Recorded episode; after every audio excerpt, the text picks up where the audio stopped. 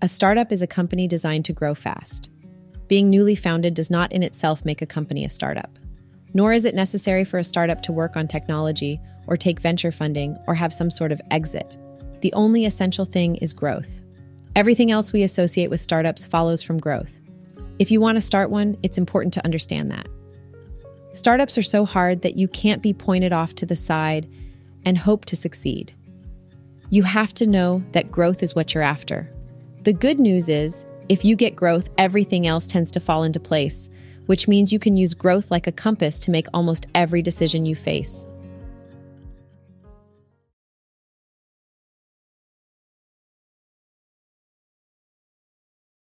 Redwoods. Let's start with a distinction that should be obvious but is often overlooked. Not every newly founded company is a startup. Millions of companies are started every year in the US. Only a tiny fraction are startups. Most are service businesses restaurants, barbershops, plumbers, and so on. These are not startups, except in a few unusual cases. A barbershop isn't designed to grow fast, whereas a search engine, for example, is. When I say startups are designed to grow fast, I mean it in two senses. Partly, I mean designed in the sense of intended, because most startups fail. But I also mean startups are different by nature. In the same way, a redwood seedling has a different destiny from a bean sprout. That difference is why there's a distinct word, startup, for companies designed to grow fast. If all companies were essentially similar, but some through luck or the efforts of their founders ended up growing very fast, we wouldn't need a separate word. We could just talk about super successful companies and less successful ones. But in fact, startups do have a different sort of DNA from other businesses. Google is not just a barbershop whose founders were unusually lucky and hardworking. Google was different from the beginning. To grow rapidly, you need to make something you can sell to a big market. That's the difference between Google and a barbershop. A barbershop doesn't scale. For a company to grow really big, it must A, make something lots of people want, and B, reach and serve all those people. Barbershops are doing fine in the A department. Almost everyone needs their haircut. The problem for a barbershop, as for any retail establishment, is B. A barbershop serves customers in person, and few will travel far for a haircut. And even if they did, the barbershop couldn't accommodate them. Writing software is a great way to solve B, but you can still end up constrained in A. If you write software to teach Tibetan to Hungarian speakers, you'll be able to reach most of the people who want it but there won't be many of them. If you make software to teach English to Chinese speakers, however, you're in startup territory. Most businesses are tightly constrained in A or B. The distinctive feature of successful startups is that they're not.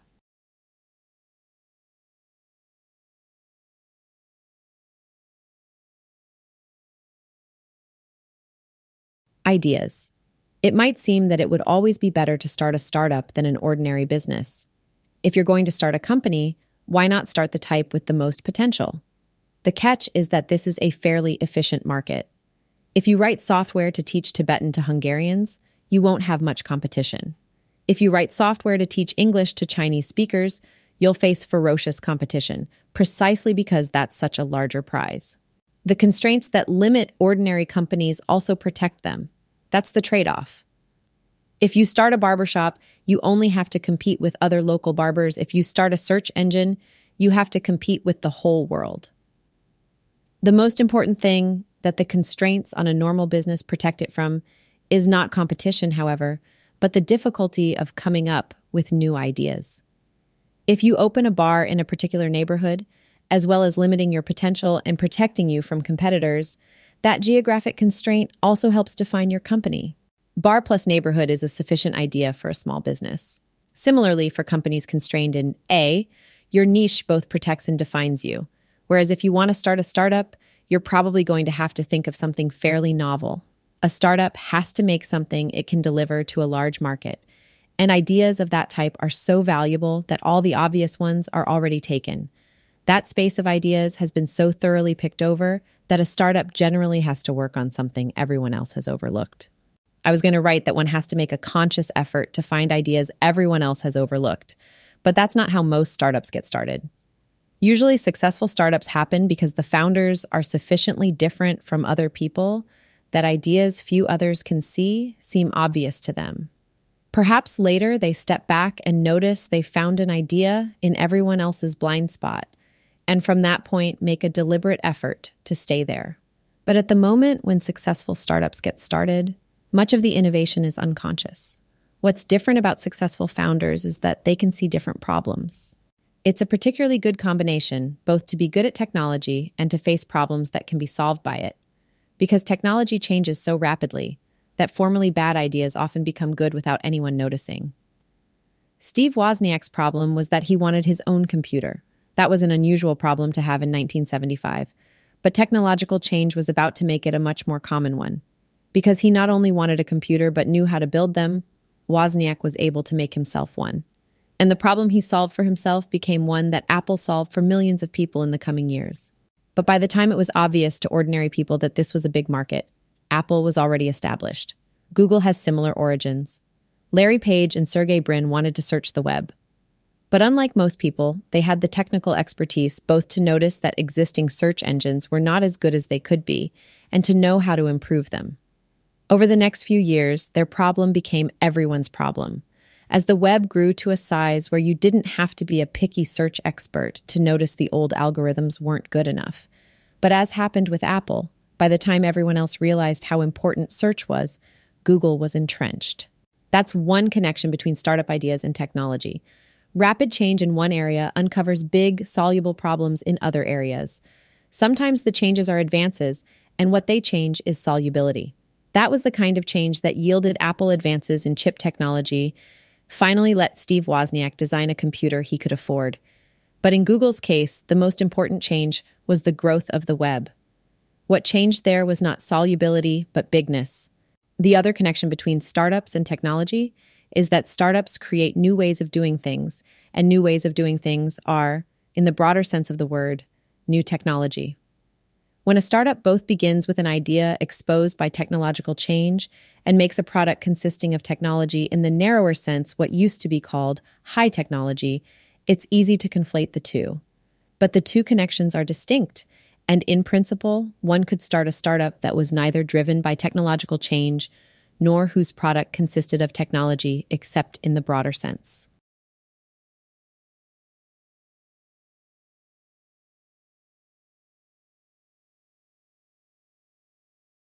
Rate. How fast does a company have to grow to be considered a startup? There's no precise answer to that. Startup is a pole, not a threshold. Starting one is at first no more than a declaration of one's ambitions. You're committing not just to starting a company, but to starting a fast growing one. And you're thus committing to search for one of the rare ideas of that type. But at first, you have no more than commitment. Starting a startup is like being an actor in that respect. Actor 2 is a pole rather than a threshold. At the beginning of his career, an actor is a waiter who goes to auditions. Getting work makes him a successful actor, but he doesn't only become an actor when he's successful. So the real question is not what growth rate makes a company a startup, but what growth rate successful startups tend to have. For founders, that's more than a theoretical question because it's equivalent to asking if they're on the right path. The growth of a successful startup usually has three phases. One, there's an initial period of slow or no growth while the startup tries to figure out what it's doing. Two, as the startup figures out how to make something lots of people want and how to reach those people, there's a period of rapid growth. Three, eventually, a successful startup will grow into a big company. Growth will slow, partly due to internal limits, and partly because the company is starting to bump up against the limits of the markets it serves. Together, these three phases produce an S curve. The phase whose growth defines the startup is the second one, the ascent. Its length and slope determine how big the company will be. The slope is the company's growth rate. If there's one number every founder should always know, it's the company's growth rate. That's the measure of a startup. If you don't know that number, you don't even know if you're doing well or badly. When I first meet founders and ask what their growth rate is, sometimes they tell me, we get about 100 new customers a month. That's not a rate. What matters is not the absolute number of new customers, but the ratio of new customers to existing ones. If you're really getting a constant number of new customers every month, you're in trouble because that means your growth rate is decreasing. During Y Combinator, we measure growth rate per week, partly because there is so little time before demo day, and partly because startups early on need frequent feedback from their users to tweak what they're doing. A good growth rate during YC is 5 to 7% a week. If you can hit 10% a week, you're doing exceptionally well. If you can only manage 1%, it's a sign you haven't yet figured out what you're doing. The best thing to measure the growth rate of is revenue. The next best, for startups that aren't charging initially, is active users. That's a reasonable proxy for revenue growth because whenever the startup does start trying to make money, their revenues will probably be a constant multiple of active users.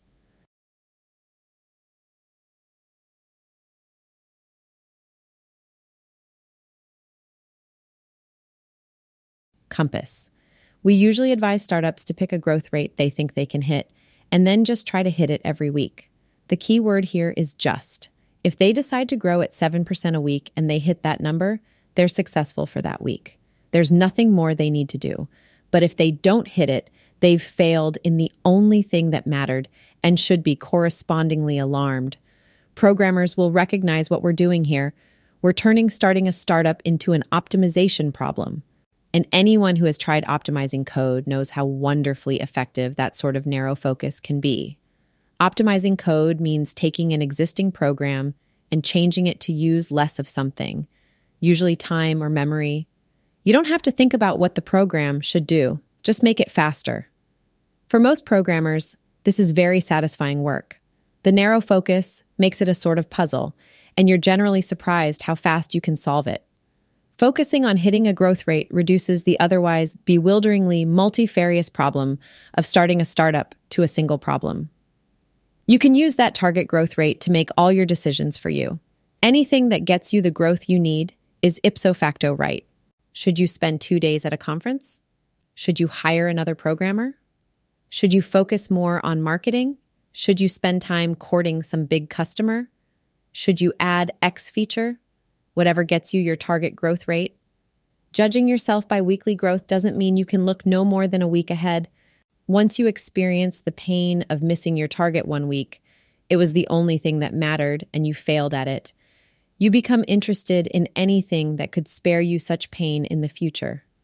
So you'll be willing, for example, to hire another programmer who won't contribute to this week's growth, but perhaps in a month will have implemented some new feature that will get you more users but only if A, the distraction of hiring someone won't make you miss your numbers in the short term, and B, you're sufficiently worried about whether you can keep hitting your numbers without hiring someone new. It's not that you don't think about the future, just that you think about it no more than necessary. In theory, this sort of hill climbing could get a startup into trouble. They could end up on a local maximum, but in practice, that never happens. Having to hit a growth number every week forces founders to act, and acting versus not acting is the high bit of succeeding. Nine times out of 10, sitting around strategizing is just a form of procrastination. Whereas founders' intuitions about which hill to climb are usually better than they realize. Plus, the maxima in the space of startup ideas are not spiky and isolated. Most fairly good ideas are adjacent to even better ones. The fascinating thing about optimizing for growth is that it can actually discover startup ideas, you can use the need for growth as a form of evolutionary pressure. If you start out with some initial plan and modify it as necessary to keep hitting, say, 10% weekly growth, you may end up with a quite different company than you meant to start. But anything that grows consistently at 10% a week is almost certainly a better idea than you started with. There's a parallel here to small businesses. Just as the constraint of being located in a particular neighborhood helps define a bar, the constraint of growing at a certain rate can help define a startup. You'll generally do best to follow that constraint wherever it leads rather than being influenced by some initial vision, just as a scientist is better off following the truth wherever it leads rather than being influenced by what he wishes were the case. When Richard Feynman said that the imagination of nature was greater than the imagination of man, he meant that if you just keep following the truth, You'll discover cooler things than you could ever have made up. For startups, growth is a constraint much like truth. Every successful startup is at least partly a product of the imagination of growth.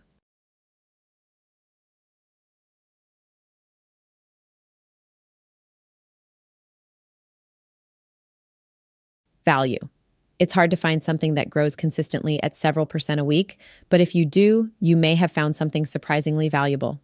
If we project forward, we see why weekly 1%, yearly 1.7x, weekly 2% yearly, 2.8x weekly, 5% yearly, 12.6x weekly, 7% yearly, 33.7x weekly, 10% yearly, 142.0x.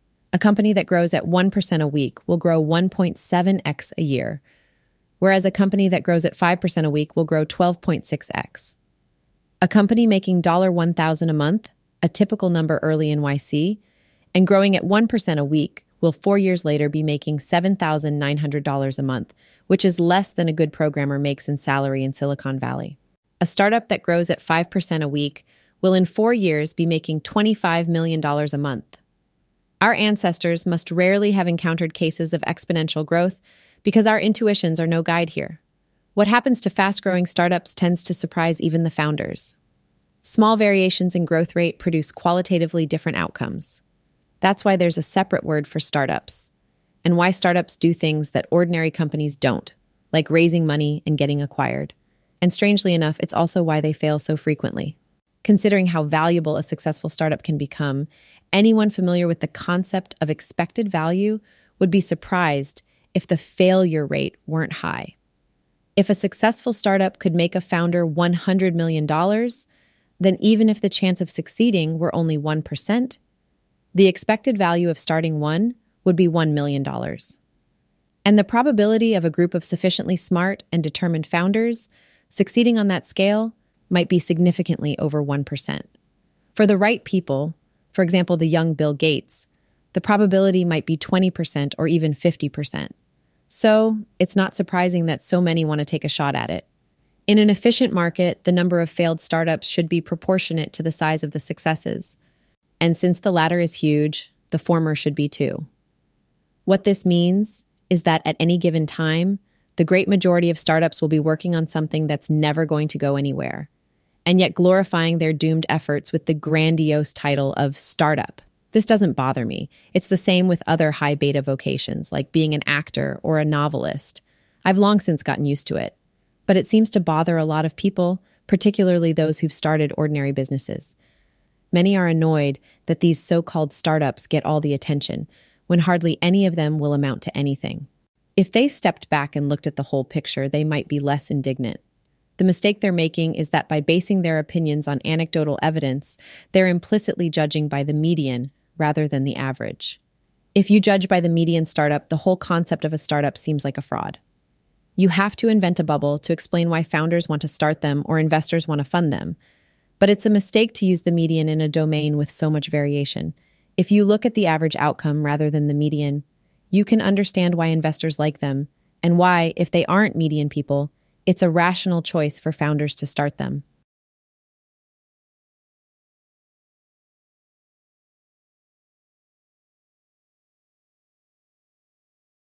Deals. Why do investors like startups so much? Why are they so hot to invest in photo sharing apps rather than solid money making businesses? Not only for the obvious reason. The test of any investment is the ratio of return to risk. Startups pass that test because although they're appallingly risky, the returns when they do succeed are so high. But that's not the only reason investors like startups. An ordinary, slower growing business might have just as good a ratio of return to risk, if both were lower. So, why are VCs interested only in high growth companies? The reason is that they get paid by getting their capital back, ideally after the startup IPOs, or failing that when it's acquired. The other way to get returns from an investment is in the form of dividends. Why isn't there a parallel VC industry that invests in ordinary companies in return for a percentage of their profits? Because it's too easy for people who control a private company to funnel its revenues to themselves for example, by buying overpriced components from a supplier they control, while making it look like the company is making little profit. Anyone who invested in private companies in return for dividends would have to pay close attention to their books. The reason VCs like to invest in startups is not simply the returns, but also because such investments are so easy to oversee. The founders can't enrich themselves without also enriching the investors. Why do founders want to take the VC's money, growth, Again, the constraint between good ideas and growth operates in both directions. It's not merely that you need a scalable idea to grow. If you have such an idea and don't grow fast enough, competitors will. Growing too slowly is particularly dangerous in a business with network effects, which the best startups usually have to some degree. Almost every company needs some amount of funding to get started. But startups often raise money even when they are or could be profitable. It might seem foolish to sell stock in a profitable company for less than you think it will later be worth, but it's no more foolish than buying insurance. Fundamentally, that's how the most successful startups view fundraising. They could grow the company on its own revenues, but the extra money and help supplied by VCs will let them grow even faster. Raising money lets you choose your growth rate. Money to grow faster is always at the command of the most successful startups because the VCs need them more than they need the VCs. A profitable startup could, if it wanted, just grow on its own revenues. Growing slower might be slightly dangerous, but chances are it wouldn't kill them whereas VCs need to invest in startups, and in particular, the most successful startups, or they'll be out of business. Which means that any sufficiently promising startup will be offered money on terms they'd be crazy to refuse. And yet, because of the scale of the successes in the startup business, VCs can still make money from such investments. You'd have to be crazy to believe your company was going to become as valuable as a high growth rate can make it, but some do. Pretty much every successful startup will get acquisition offers too, why? What is it about startups that makes other companies want to buy them? Fundamentally, the same thing that makes everyone else want the stock of successful startups a rapidly growing company is valuable. It's a good thing eBay bought PayPal, for example, because PayPal is now responsible for 43% of their sales and probably more of their growth. But acquirers have an additional reason to want startups. A rapidly growing company is not merely valuable, but dangerous. If it keeps expanding, it might expand into the acquirer's own territory. Most product acquisitions have some component of fear. Even if an acquirer isn't threatened by the startup itself, they might be alarmed at the thought of what a competitor could do with it. And because startups are, in this sense, doubly valuable to acquirers, acquirers will often pay more than an ordinary investor would.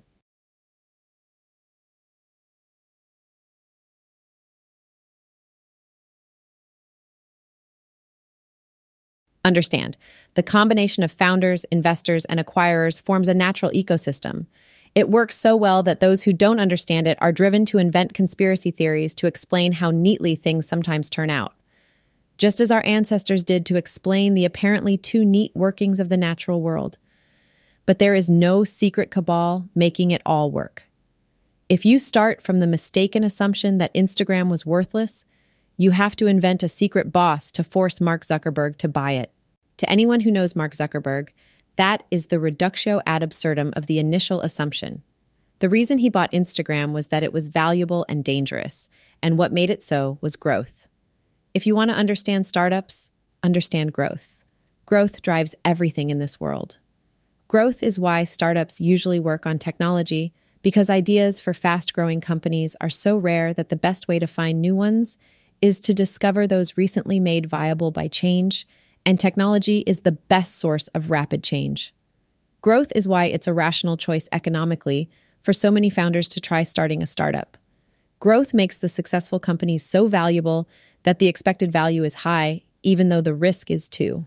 Growth is why VCs want to invest in startups. Not just because the returns are high, but also because generating returns from capital gains is easier to manage than generating returns from dividends. Growth explains why the most successful startups take VC money, even if they don't need to. It lets them choose their growth rate. And growth explains why successful startups almost invariably get acquisition offers. To acquirers, a fast growing company is not merely valuable, but dangerous too. It's not just that if you want to succeed in some domain, you have to understand the forces driving it. Understanding growth is what starting a startup consists of. What you're really doing, and to the dismay of some observers, all you're really doing, when you start a startup, is committing to solve a harder type of problem than ordinary businesses do. You're committing to search for one of the rare ideas that generates rapid growth. Because these ideas are so valuable, finding one is hard. The startup is the embodiment of your discoveries so far. Starting a startup is thus very much like deciding to be a research scientist. You're not committing to solve any specific problem. You don't know for sure which problems are soluble, but you're committing to try to discover something no one knew before. A startup founder is, in effect, an economic research scientist. Most don't discover anything that remarkable, but some discover relativity,